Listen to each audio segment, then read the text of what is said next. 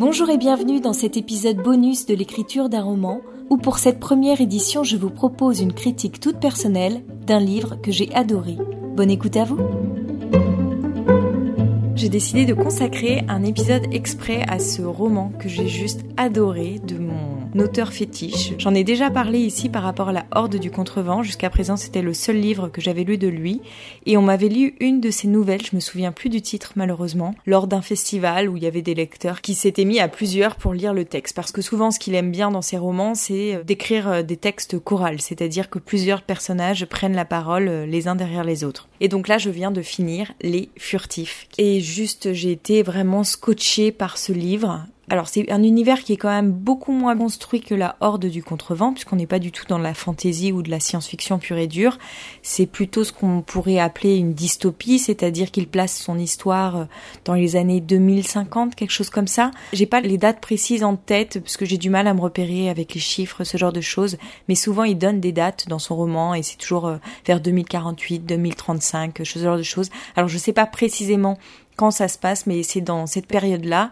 Et donc euh, le concept, c'est que le monde, euh, en tous les cas la France, euh, la plupart des grandes villes de France auraient fait faillite et auraient été rachetées par des grands groupes comme LVMH pour Paris, Orange pour la ville d'Orange, etc. Et donc ces groupes oh, se seraient appropriés les villes en créant euh, plusieurs quartiers, donc des quartiers euh, privilèges pour les gens euh, très riches, des quartiers intermédiaires et puis des quartiers standards pour la plupart des gens qui n'en ont pas les moyens. Et donc les standards, par exemple, n'ont pas le droit d'aller dans certains endroits réservés aux privilèges, etc. Et donc c'est un monde où tout, est numérisé. Par exemple, si vous mettez le, le pied sur une dalle, euh, il va enregistrer quelle forme a votre pied et 200 mètres plus loin, il va vous proposer la chaussure qui correspond euh, à la forme de votre pied, etc. Et c'est un monde de la surconsommation euh, où tous les gens sont surveillés, toutes leurs données sont retranscrites, retransmises, etc. Et dans ce monde-là, il vit une espèce dont on découvre tout juste l'existence et qui arrive à ne pas se faire repérer par justement tout le système numérique qui trace tout à chacun en fait. Et donc euh, du coup voilà, il y a un service, on ne sait pas trop quel est ce service, qui essaye de traquer euh, ces espèces pour euh, essayer de les étudier, savoir à quoi elles correspondent. Donc c'est un petit peu ça le thème de l'histoire. Et parallèlement, l'intrigue dans l'intrigue, on va dire, c'est un père, euh, le héros, en tous les cas celui qui est présenté comme le héros au départ, a perdu sa fille et donc il la recherche. On n'en sait pas plus au début, je préfère pas vous en dire plus parce que moi j'ai aimé découvrir un petit peu toute cette histoire au fur et à mesure sans avoir plus d'éléments que ceux dont je vous parle au départ. Et encore, j'avais même pas ces éléments-là au début. Puis moi, je m'étais fait une imagination tout autre de ce que pouvez être les furtifs, parce que j'en avais entendu parler dans des interviews et tout. Et donc, du coup, j'ai, été euh, surprise. Et alors, moi, ce que j'adore avec cet auteur, c'est que d'un bout à l'autre du récit, il nous manipule, quoi. On sait pas du tout où il va nous amener. Alors, il y a quand même parfois quelques longueurs, que des fois, ça se transforme en une espèce de, de recherche scientifique autour de l'espèce furtive. Donc ça, c'est des passages qui sont un petit peu plus longs et c'est un peu les ventres mous du roman, on va dire. Mais euh, si on dépasse ce côté-là, moi j'ai pas un esprit très scientifique, donc ça, ça m'inspire pas trop cette façon de procéder. Mais si on va au-delà de ça, il y a vraiment de quoi faire en fait. C'est un récit qui est extrêmement riche. Déjà, alors, il joue autant sur la forme que sur le fond. Vous allez découvrir comment il joue avec la langue au fur et à mesure euh, du roman et c'est de plus en plus fort en fait. Bon ça je sais que c'est une de ses particularités en tant qu'auteur, il aime beaucoup euh, jouer avec les figures de style, avec la musicalité de la langue, etc. Donc des fois il y a des passages qui sont à lire à haute voix parce qu'en fait il joue sur les consonnes, les voyelles, les sonorités des mots. Si on reste sur la forme aussi, euh, c'est encore un livre choral où chaque personnage a sa voix. Il aime jouer avec le langage de ses personnages, donc il y a plusieurs personnages qui prennent la parole à tour de rôle et chacun s'exprime avec euh, sa langue, sa personnalité et ses mots propres. On peut presque deviner à la manière dont le personnage parle de qui il s'agit sans qu'il ait besoin de préciser son nom. Et on les repère avec des sigles, parce que du coup il joue aussi beaucoup sur la typographie. Euh. Ça m'a passionné, je pense que c'est un livre comme La Horde du Contrevent à relire euh, plusieurs fois, parce que au-delà de cette histoire qui est quand même assez prenante et passionnante, dont on a envie de découvrir la suite, il y a aussi tout un côté philosophique, à travers une critique de notre société hyper connectée, poussée à l'extrême, l'auteur oppose des démarches qui se développent qui révèlent une certaine vision du monde. Je pense que ça s'inspire beaucoup euh, de la ZAD de, Notre-Dame-des-Landes, par exemple. J'y suis pas allée, moi, donc je connais pas concrètement. Mais du peu que j'en ai entendu parler, je sais que lui, il a un intérêt par rapport à, ce qui s'est passé là-bas. Je pense qu'il y a beaucoup de choses qui s'en inspirent. Euh, il y a aussi toute une partie autour euh, de la culture balinaise. Donc j'imagine qu'il a aussi été là-bas et qu'il y a des choses qui l'ont marqué. Et comme ça arrive, je trouve peut-être un petit peu tard dans le récit, c'est assez surprenant et euh, là, il, a eu du mal à, m'emmener avec lui, l'auteur.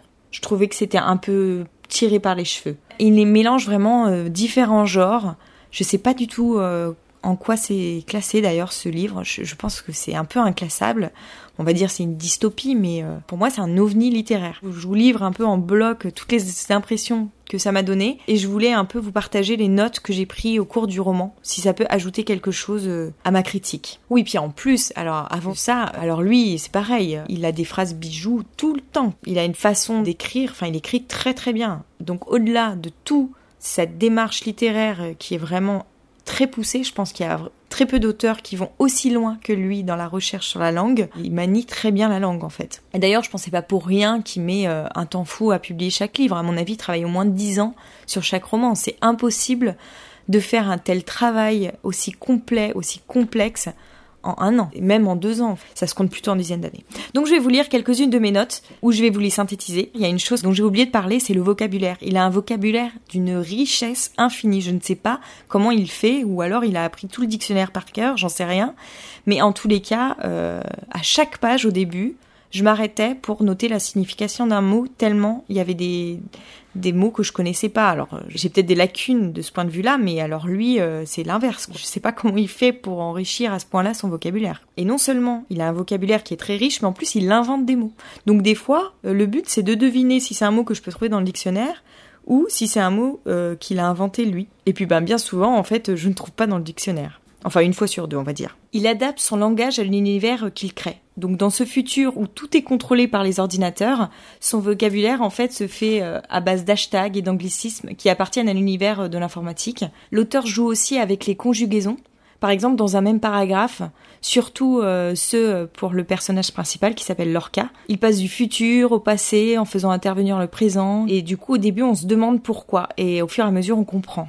Et on a également très envie de découvrir ce monde tout neuf dans lequel l'auteur nous plonge et qui, euh, sous certains aspects, en fait, ne semble pas euh, si éloigné de nous, en fait. Même s'il a quelque chose d'assez glaçant. Hein. J'espère qu'on n'en viendra jamais à ça, même si on en prend la direction. Il fait avancer l'intrigue par à-coup, sans fluidité, mais on s'habitue vite à cette façon de faire, et donc chaque moment, chaque info est amenée de manière différente et originale. Mais par contre, il y a un truc, moi ça me plaît, mais ça pourra, enfin ça pourra ne pas plaire à tous les lecteurs. La lecture quand même demande un effort. C'est pas une lecture facile. Ça demande à être bien concentré. Moi, je sais que je pouvais lire que des moments où j'étais plus ou moins en forme. C'était, c'est pas pour me reposer, quoi. C'est pas simple au, au, premier regard. Faut quand même s'accrocher. Faut décrypter les mots, visionner les scènes. Des fois, c'est pas très clair, mais ça c'était aussi un truc que j'avais remarqué dans la Horde du Contrevent. J'avais du mal à visualiser euh, les scènes dont il, dont il parlait. Je pense que lui, il a une vision très très claire en tête. Mais alors, euh, soit euh, je suis pas du tout sur la même longueur d'onde que lui, donc j'ai du mal à voir comment il décrit les choses. En tous les cas, moi, je suis obligée de, de m'accrocher pour comprendre ce qui se passe, quoi. Donc voilà, c'est ce que c'est ce que je dis. C'est une lecture qui demande un effort, qui ne détend pas et dont on a tendance à perdre le fil quand on est fatigué. Il y a un autre truc qui accroche la lecture, c'est qu'il ne cesse de créer le mystère. Il pose plein de questionnements dès le début du, du livre et qui arrivent les uns derrière les autres et ça s'arrête jamais. On se pose dix mille questions, c'est ce qui fait aussi qu'on tourne les pages, hein, je pense. Hein. Enfin, et tout en intensifiant le mystère, Alain Damasio fait évaluer l'intrigue. Alors voilà, c'est ce que je disais tout à l'heure, les recherches sur les furtifs sont hautement, voire un peu trop détaillées. Il va très très loin. Donc c'est pour ça que ça se rapproche presque d'une étude scientifique sur une nouvelle espèce. Et des fois c'est tellement trop que moi je décroche quoi. À un moment l'histoire en fait elle avance plus, on explique euh, et ça devient presque un peu ennuyeux. Même si la langue, euh, bah de toute façon la langue tout du long elle reste belle. Hein. On voit comme l'auteur, il aime jouer avec les mots. Les mots pour lui semblent qu'en mettre des notes de musique avec lesquelles il jonglerait pour composer euh, sa mélodie. Et le chant lexical qu'il emploie à ce propos, à propos du son, est d'une richesse abyssale. Quoi. Si vous cherchez euh, à améliorer votre champ lexical Sur le son, bah franchement, plongez-vous dans ce texte d'Alain Damasio, vous serez servi. Ah ouais, et autre chose aussi où il a vraiment une, une puissance de frappe, on va dire, c'est qu'il arrive à me m'émouvoir aux larmes. Moi, il y a plusieurs passages où j'ai failli pleurer, hein, en tous les cas, et ça m'arrive quand même très rarement dans un roman. Mais là, euh, plein de fois, j'avais les larmes aux yeux. Et ce sont même pas en fait les mots qu'il emploie, mais la situation à laquelle euh, je me suis vraiment identifiée. Et c'est là où je me suis rendu compte qu'une bonne identification au personnage, à une situation, bah, peut peut-être suffire à faire naître de l'émotion chez le lecteur. Il n'y a pas besoin de détailler tous les sentiments, toutes les sensations par lesquelles passe le personnage pour pouvoir créer l'émotion chez le lecteur. Il suffit juste qu'il s'identifie à une situation pour le faire pleurer en fait.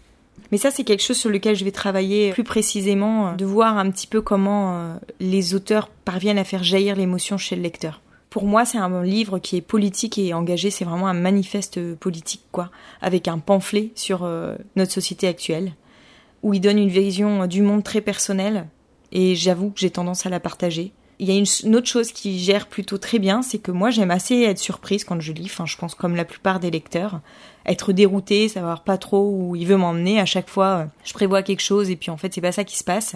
Et alors lui ça, il le fait à merveille. J'avance dans son livre à l'aveugle, sans savoir où aller. Et c'est génial, il arrive, il arrête pas de me, me surprendre, me retourner la tête. Alors des fois, j'avoue que c'est peut-être un petit peu tiré par les cheveux. Mais bon, comme c'est un odeur que j'adore, j'avoue, je lui passe tout en fait. Mais généralement, enfin voilà, j'aurais jamais deviné euh, comment ça allait se terminer. Il y a des retournements sur retournements à la fin. Euh, c'est complètement imprévisible, quoi. Et c'est ça que j'aime. Et je pense que dans n'importe quel roman, c'est ça qu'on aime. Si on a déjà deviné la fin en commençant à lire, euh, ça n'a pas trop d'intérêt en fait. Alors ouais, il y a aussi autre chose, c'est que des fois j'ai un petit peu du mal à suivre, parce que l'auteur va quand même hyper loin, et ça tourne en traité philosophique parfois.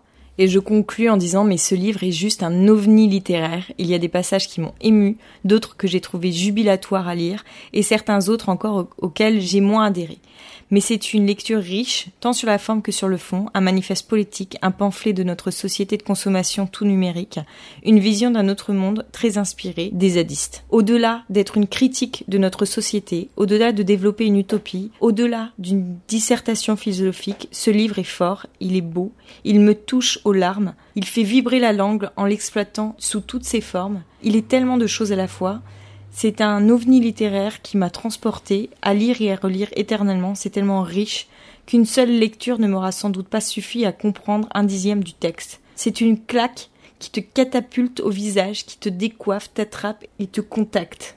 Bon, ça, j'ai un peu voulu écrire à sa manière.